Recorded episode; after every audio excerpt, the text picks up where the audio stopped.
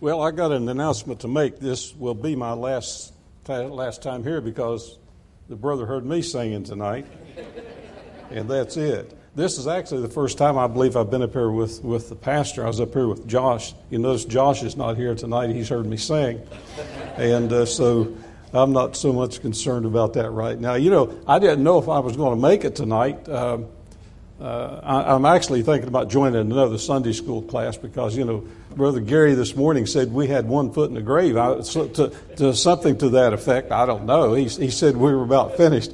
So uh, he really cheered me up this morning. But his point, his, amen, brother. His point was, of course, that, that uh, we need to get busy for the Lord.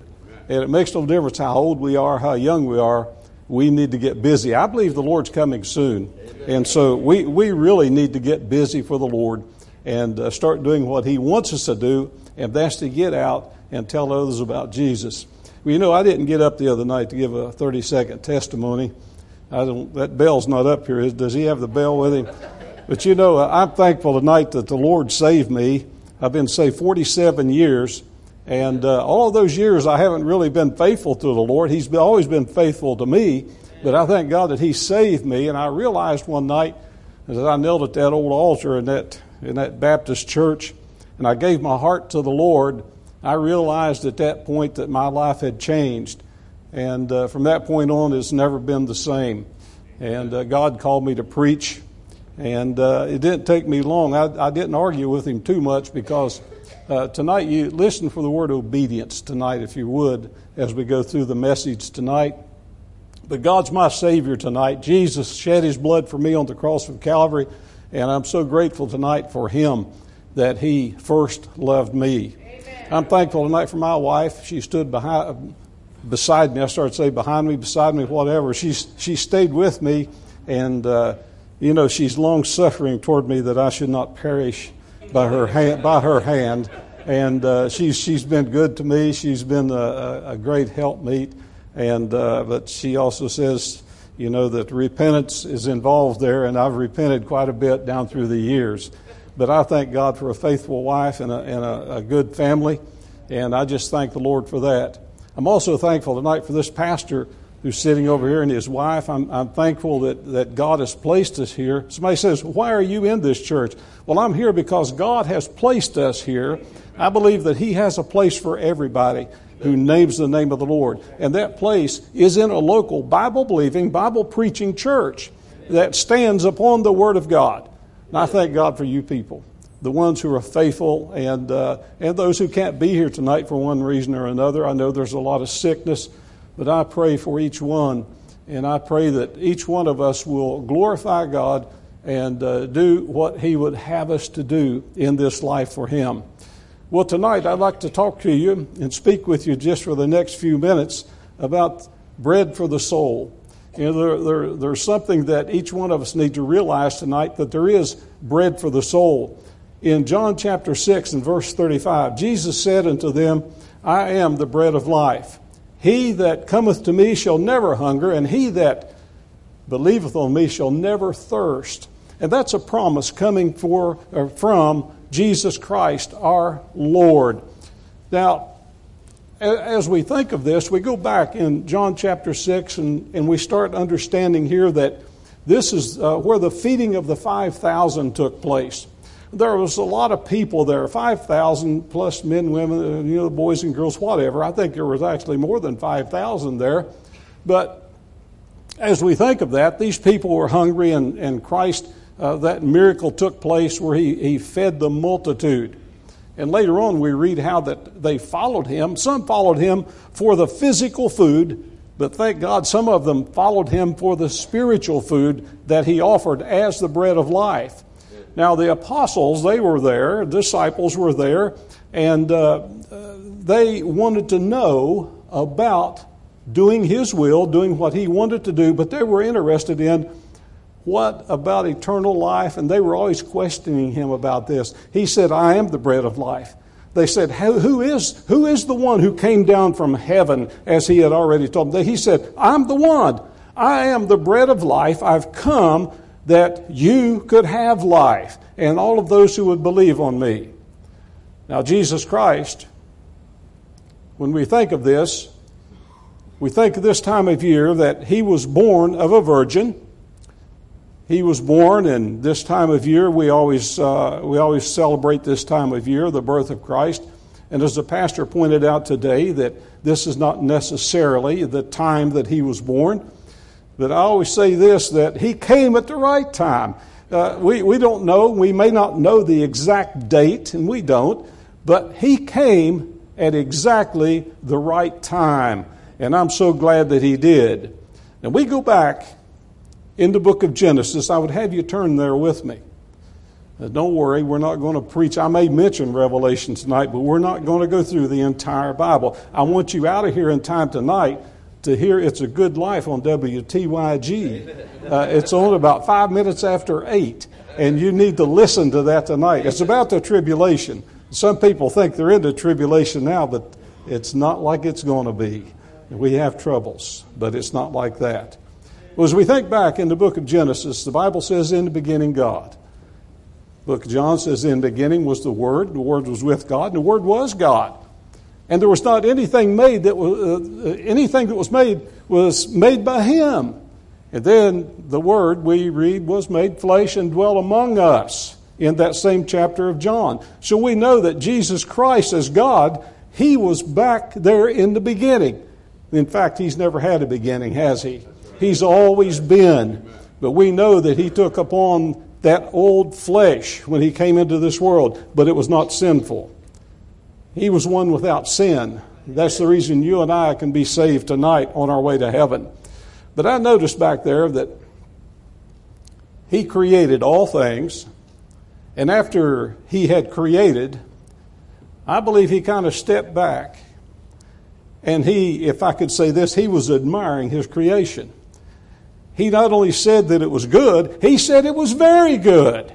So that tells me that uh, when some people say, well, he created the devil, he did not create the devil. Lucifer was the bright and shining one who, he, he was the cherub that covereth. He had an exalted position until iniquity was found within him. God, Jesus Christ, did not create the devil. Don't ever let anybody tell you that because God cannot sin. Notice with me, if you would, that there were two trees in that garden. Along with those trees, there was more than two, but there was two that we need to be concerned with tonight. We read that there was the tree of knowledge of good and evil. And we read also that there was a man and woman in that garden. The Bible says that God planted a garden eastward in Eden. Well, in that garden, He placed man and woman. They were there. God said you can eat of everything in this garden except one thing. Don't eat of the tree of the knowledge of good and evil. Well, this tree would make it possible. Now remember, Adam was in a state of innocence. God said, Don't eat that, of that tree. This tree would make it possible for man to know what is good and what is evil. He said, Don't eat of it. Well, we know what took place. Genesis chapter 2, verses 16 and 17, it says, And the Lord God commanded the man, saying, Of every tree of the garden thou mayest freely eat, but of the tree of the knowledge of good and evil thou shalt not eat of it. For in the day that thou eatest thereof, thou shalt surely die. Well, Adam ate of it. And you know, the tree of life was also there. Adam could have eaten of the tree of life, and he would never have died. But yet, we read on, he chose to die physically and eat of the tree. Now, he didn't die physically right then. The tree of knowledge of good and evil is what he ate of when he should have eaten of the tree of life. And what's worse? I want you to notice that what's worse, he would not only die physically one day, but at that very moment, he died spiritually. It would not be the same. Now, he should have eaten of that tree of life. How do I know that he died spiritually that day? Because he hid from God. When there's something wrong in a person's life, they will hide from God a Christian who has something wrong in his or her life, they will hide from God. They'll get away from God as far as they can, but God never leaves them. He's right there. And He helps that person to realize, hey, I want to have fellowship with you. Let me uh, put my arms around you. With Adam, he hid from God. Genesis chapter 3 and verse 8, and they heard. He and his wife heard the voice of the Lord God walking in the garden in the cool of the day, and Adam and his wife hid themselves from the presence of the Lord God amongst the trees of the garden.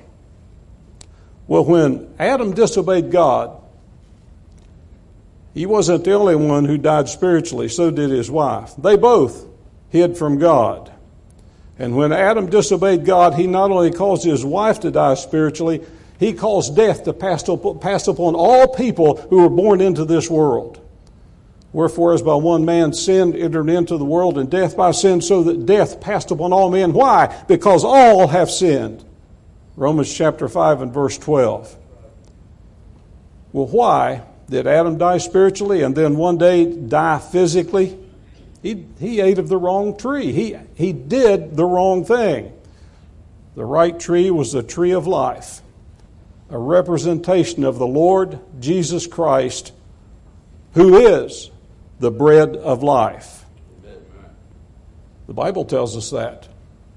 Now, for those of us who have chosen the bread of life, I want you to listen carefully. For those of us who have chosen the bread of life, Jesus Christ, we have become His people. We are the people of God. God is not indifferent to the sorrows, sufferings, struggles, tribulation of His people.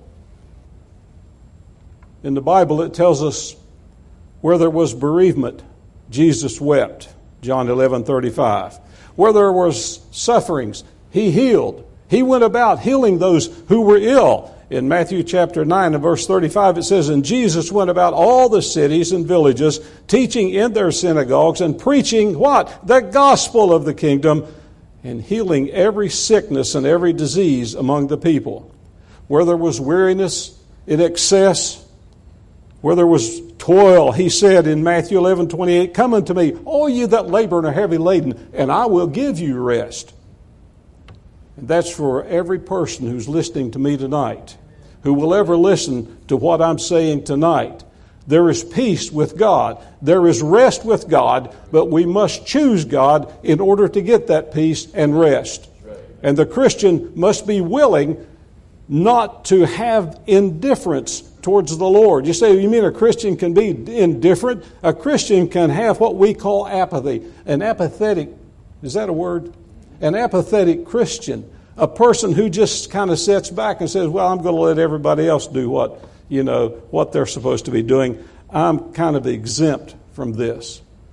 Well, God is not lacking in resources either to meet the human need. Psalm chapter 50 and verse 12 it says, If I were hungry, God's saying this, if I were hungry, I would not tell thee, for the world is mine and the fullness thereof.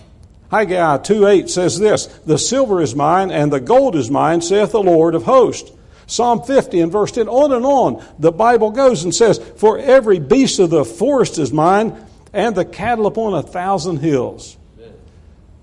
As we think back of the verse I read in John chapter 6 and verse 35 about Jesus being the bread of life, he's not thinking specifically here. Now, he had just fed the 5,000, but he's not thinking primarily of bread for the body when he's speaking, but bread for the soul, bread for our souls. And God is calling his people to a higher ground tonight, and he spells out the alternatives that's there. Now, I'd like for you to turn with me to Isaiah chapter 55. Isaiah 55. Would you stand with me now as we read the Word of God? I want to make sure you're not going to sleep. We'll not read the entire chapter. Ho, everyone that thirsteth, come ye to the waters, and he that hath no money, come ye, buy and eat. Yea, come, buy wine and milk without money and without price. Salvation costs nothing for us, it's free. Wherefore do you spend money for that which is not bread? And your, you, your labor for that which satisfieth not. Hearken diligently unto me, and eat ye that which is good, and let your soul delight itself in fatness. Incline your ear and come unto me. Hear, and your soul shall live, and I will make an everlasting covenant with you, even the sure mercies of David Behold, I have given him for a witness to the people, a leader and commander to the people. Behold, thou shalt call a nation that thou knowest not, and nations that knew not thee shall run unto thee because of the Lord thy God and for the Holy One of Israel, for he hath glorified thee. God said, not only would the Jews be blessed, Israel, not only would they and did they have the opportunity to know the bread of life, but he said everybody was going to have the same opportunity. Let's pray. Father, thank you tonight, and I pray now as we go through the rest of this lesson tonight, this message, may you speak to our hearts. Father, you know that within me the Holy Spirit dwells. And I ask the Holy Spirit tonight to give me the strength, give me the words, and may they be your words as it goes forth tonight. May you bless the word, and I know it will not return void. And I pray tonight that you would help us to gain a, uh, just a little better knowledge, Lord, of the bread of life. Feed us tonight upon that heavenly manna that you've promised to give us. Now, Father, I commit the rest of this time and my time to you. In Jesus' name, amen. Thank you. you may be seated. I want you to notice something tonight that, that there is a hunger that comes through disobedience. In disobedience, now the, the pastor spoke a moment, a moment ago. I think he was looking at my Bible, but he was speaking about money. Okay, he, he mentioned money. I don't know of many Bible believing, Bible preaching preachers that, do, do, that they do not mention money occasionally. Well, in disobedience, money is unavailing in disobedience. Isaiah 55, once again, in verse 2 says, Wherefore do ye spend money for that which is not bread, and your labor for that which satisfieth not? And if I could put it like this, Wherefore do ye spend money for that which satisfieth not? People are constantly spending money. We, we uh, as we were going home today, we passed uh, several stores, and uh, do you know they were packed? They were just, you, I mean, I, have never seen it like that, I don't believe. Maybe I didn't have my eyes open before, but as you look, there were cars everywhere. What are they doing? People are spending money. They're out spending money for those things. Now, I'm not saying that people are doing wrongs as, as such, but how much could money have been used to further the Word of God, to further the gospel going out and helping other people? Well, Money is admittedly a power not to be despised. It enables the faithful steward to evangelize to the ends of the earth. You're familiar with this, these verses, I'm sure. Matthew 28, 19 and 20. Go ye therefore and teach all nations, baptizing them in the name of the Father and of the Son and of the Holy Ghost, teaching them to observe all things whatsoever I have commanded you, and lo, I am with you always even unto the end of the world. Amen. That's another promise of God. He says, You go out and I'm going to be with you. You don't worry about what's going to happen to you. You just go out and you tell other people about Jesus Christ. And let me say that that takes money for a missionary to go on the mission field. That takes money for a church to operate. Money is something that should not be despised. Now, the Bible teaches that the love of money is the root of all evil, not money. It's the love of money that is the root of all evil. Now, notice this money nourishes Christian ministries which would cease to function without it. I think of WTYG up here. It takes money to operate a radio station. I think of OCA. It takes money to operate a Christian school. I think of the uh, ministries around this church, even the, the music ministry, everything connected with this church. It takes money to see to it that the Word of God gets out.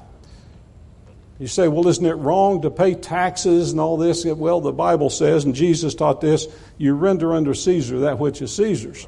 Now, when it, it comes to, uh, you know, you're to obey the law, when it comes to something that uh, is uh, something that says that we're wrong, that God is wrong, then we have to really pray about that and say, hey, uh, no, the government is wrong in certain areas. So therefore, we must take a stand. I'm not telling you to be an anarchist.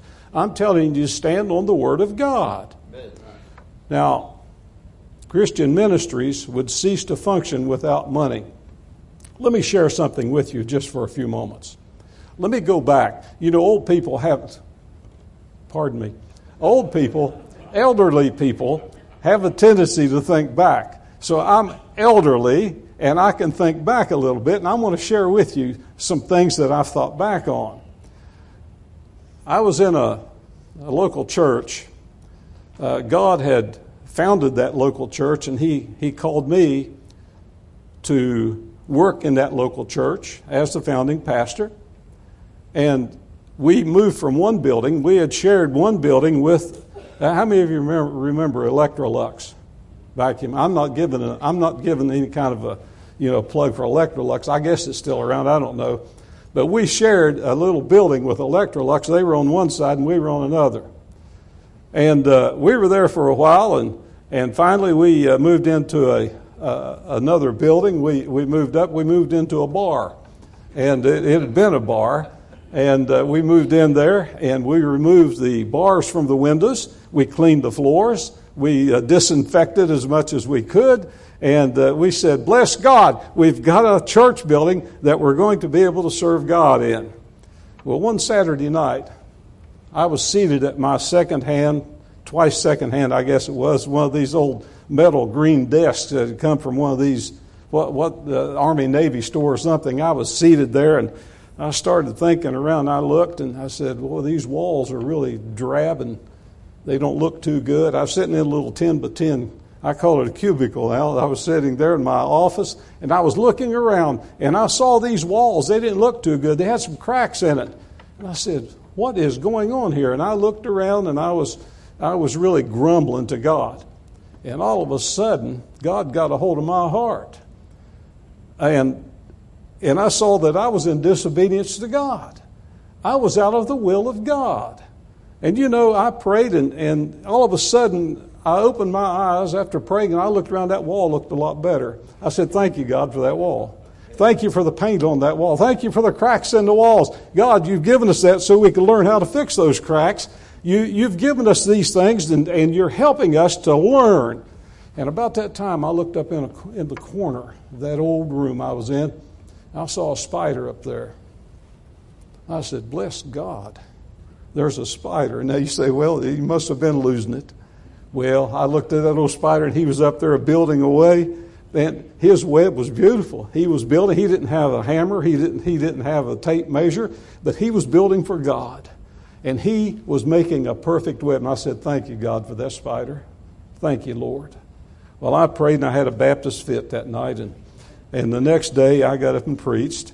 And uh, thank God that one of my relatives came forward, got saved that day. And and uh, some others got saved. And we were uh, standing around after that, and and we were rejoicing in the Lord. And a man walked up to me. He and his wife had been charter members of our church, little church there, and his wife had gotten killed in a car accident about oh, a few months before then. He walked up and he said, "I got to talk with you." Well, I didn't know if he's going to leave the church or what was going to take place. But I went back and, and we talked, and he said, uh, My wife, she loved this church. She loved the people. And uh, he handed me a check. He said, She would want you to have this for the church. He handed me the check, and he knew we were in the process of trying to buy some land. He handed me that check for $18,000 that day. Now, you, you say, well, that's not a lot of money. Well, it is now to me as well, but back then it was a fortune. He handed that check to me and you say, well, bless God, praying to God did the job. Didn't, no, no. Don't miss the point. We got that property in a few days. And I had invited this man who had given me the check. I invited him to come up to see the property before anything was built on it and to bring his friend, a gentleman friend. I had witnessed to this man, the gentleman friend, and he had not gotten saved. Well, he brought him up there, and I was showing them, uh, we're going to build over here, we're going to do this over here. And I looked this other man in the face and I said, Sir, if you died right now, would you go to heaven? Now, I'd already talked to him before, and I knew he wasn't saved. He said, No, I wouldn't. He said, I don't know. And you know, I, I got to share with him the most beautiful love story ever told about how the Savior came and died for him personally and he was gloriously saved on that mountain where there was nothing built yet, an old stump we knelt by. We prayed and he got saved. That's the glory. That's the, it wasn't the prayer, it was God working and seeing to it that if only one soul got saved on that mountaintop, it was worth every dime that we spent for that property. Don't tell me that God can't use money. God uses money, and if we let Him, it brings honor and glory to Him. Well, money cannot buy things that you know that uh, sometimes that we think is necessary, but money can buy physical comforts, but not bread for the soul. And I'm thinking of the rich fool tonight in Luke chapter 12 and verse 20. He says, What am I going to do? I, am so, well, I'll paraphrase here. He said, You know, Uh, I've got so much. What am I going to do? He said, I know, I'm going to build bigger. I'm going to tear down the old barns and I'm going to build bigger barns. But God said, Thou fool, this night thy soul shall be required of thee. And many a sad, poor fool has come to a sad ending, loving money, never realizing the bread of life is free. Amen. In disobedience, not only using money in the wrong way or not using it at all for the Lord's work, but in disobedience, labor is fruitless, according to Isaiah 52, 55 and verse 2. Wherefore do you spend money for that which is not bread, and your labor for that which satisfieth not? Which again, Haggai, verse uh, 6 of chapter 1 says, Ye have sown much and bring in little. Ye eat, but ye have not enough. Ye drink, but ye are not filled with drink. Ye clothe you, but there is none warm, and he that earneth wages, earneth wages to put it in a bag with holes. In other words, a person, uh, unless he has his mind set upon God, when, when, when we get our eyes off the Lord, we work our fingers to the bone and it's worthless. The Bible goes on to say in Psalm 127 and verse 1 Except the Lord build the house, they labor in vain that build it. Except the Lord keep the city, the watchman worketh or watcheth, but in vain. And I got news for you the watchman's not supposed to be asleep anyway. Well, who, who are the watchmen? We're the watchmen. We are to be on the wall. We are to be watching, warning, and telling people about the soon coming Savior who's coming back for the church. Amen. Well, there is hunger that comes through disobedience, but there's also satisfaction that comes through obedience. It's not necessary to remain unfed tonight. In Isaiah chapter 55, once again in verse 3, it says, Incline your ear and come unto me, hear, and your soul shall live. Isaiah 55 2 says, Hearken diligently unto me, and eat that which is good, and let your soul delight itself in fatness. Maybe underfed, undernourished. You've tried every unsatisfying substitute and you're still uneasy. And I call this moving around like an accident going somewhere to happen. You just don't know where to turn to sometimes. Well, you need to turn to the Lord. Let the Lord lead you. Do not depend only on this preacher to feed you or any other preacher. Now, it's good, he feeds us. We get fed from the Word of God. But don't depend entirely upon a preacher standing up here to feed your soul. It's important. Or do not say you have listened diligently to God when it is possible for you to be in the house of the Lord every time the doors are open and you're not here. As we were coming to church tonight, we were wondering, I wonder how many people will be here on Christmas? How many people will be here Christmas night? In this building, people who name the name of the Lord. You need to be here every time the doors are open. You need to be faithful. Do not depend on your TV or social media device to feed you. And I challenge you tonight to have your tablet or TV hold your hand when you're sick and you want that thing to pray for you, that TV or social tablet, whatever you want to call it, to have that thing pray for you the next time you get sick, go to the hospital, or lose a loved one. It doesn't happen that way. You need to be here. You need to have a pastor who's willing to do the things of God and visit the sick and help the sick, pray for the sick. You need to join yourself with God's people for strength and encouragement. Get in the house of God on a regular basis. Read the Word of God on a regular basis. Study the Word of God on a regular basis. The King James Bible. And I would say to you tonight stay away from the perversions.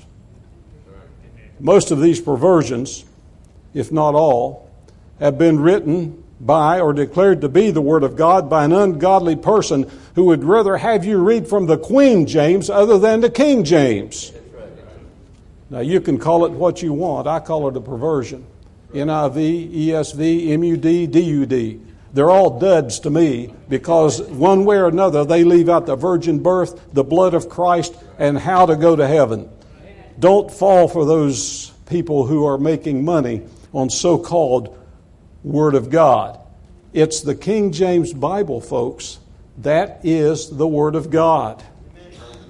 C.H. Spurgeon said this Religious deceivers are the worst of vermin, and I fear they are as plentiful as rats in an old wheat stack.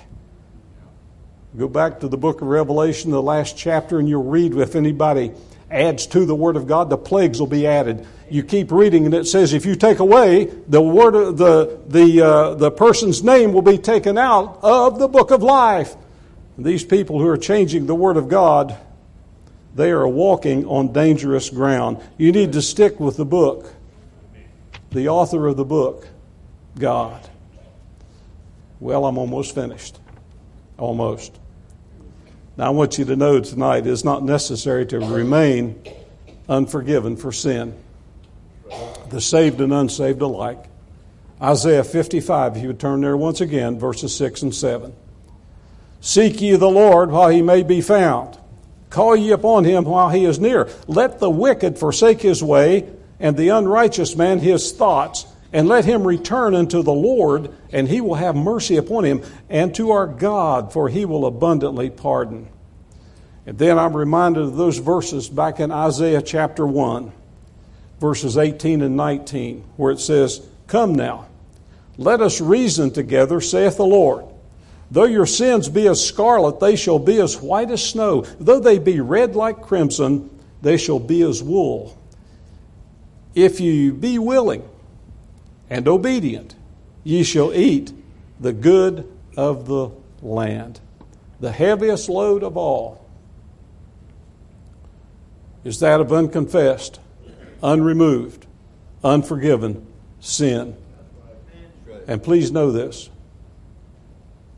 it's not necessary to remain uncomforted.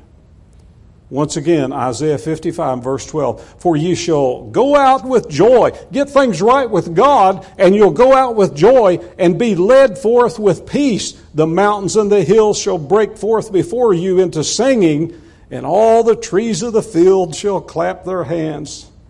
There are sad faces tonight on the mission field. Skid Row, the highest levels of society, even in churches tonight.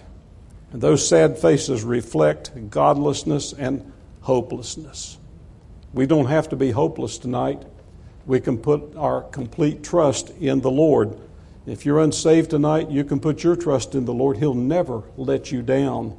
Now, I didn't say it's going to be a bed of roses, but He will never let you down. And one day, prayerfully and hopefully and if you get saved, I know he will. Well done, thou good and faithful servant. 1 Peter 5 and verse 7 casting all your care upon him, for he careth for you. Amen. Isaiah 60 and verse 1 Arise, shine, for thy light is come, and the glory of the Lord is risen upon thee. And finally, all around us tonight are the evidences of God's love, which only the obedient can see. Are you obedient to God tonight? John 3 3 says, Jesus answered and said unto him, Verily, verily, I say unto you, he's speaking to Nicodemus, except a man be born again, he cannot see the kingdom of God. You're first, you're, you're first obedient to God by coming to him, by receiving him as your Lord and your Savior. John 7 17, if any man will do his will, he shall know. Know what? The love of God. And notice with me, once again, Isaiah chapter 6 and verse 5. Then said I, Woe is me, for I am undone, because I am a man of unclean lips, and I dwell in the midst of a people of unclean lips, for mine eyes have seen the King, the Lord of hosts. Isaiah was in the temple. He saw the Lord. When he saw the Lord, he saw himself as an unclean person. He saw his could I say worthlessness at that point. But the angel laid the coal in his mouth and he received cleansing. Isaiah was never the same. He heard the call of God and he surrendered. Are you surrendered to God tonight? As a person who's never trusted Him, you need to surrender. As a person who has trusted Him, you need to surrender. You need to listen to the voice of God tonight. Do not expect to receive the blessings of God and remain disobedient to the bread of life. A.W. Tozer said this. Now, we keep talking about revival, don't we? A.W. Tozer said, To desire revival and at the same time to neglect personal prayer and devotion is to wish one way and walk another. Are you walking with God tonight? Oh, yes, I've got one other thing I want to tell you. You remember Adam. Adam sinned. He ate of the wrong tree. He got things right with God. And guess what? Had he not gotten things right with God, you and I would be lost forever. You say, what do you mean? Well, you see, the lineage of Christ came from Adam. Adam got saved. I know he did because unto Adam also and to his wife did the Lord God make coats of skins and clothe them. We often blame old Adam for plunging us into sin, for plunging us into a position of uh, not going to heaven, you know, for having sin in our lives. And but I got news for you tonight. We need to thank him for getting saved. We need to thank him because he actually made it possible for you and I tonight to know the bread of life. Do you know Him tonight? And if you do, are you serving Him? Let's pray.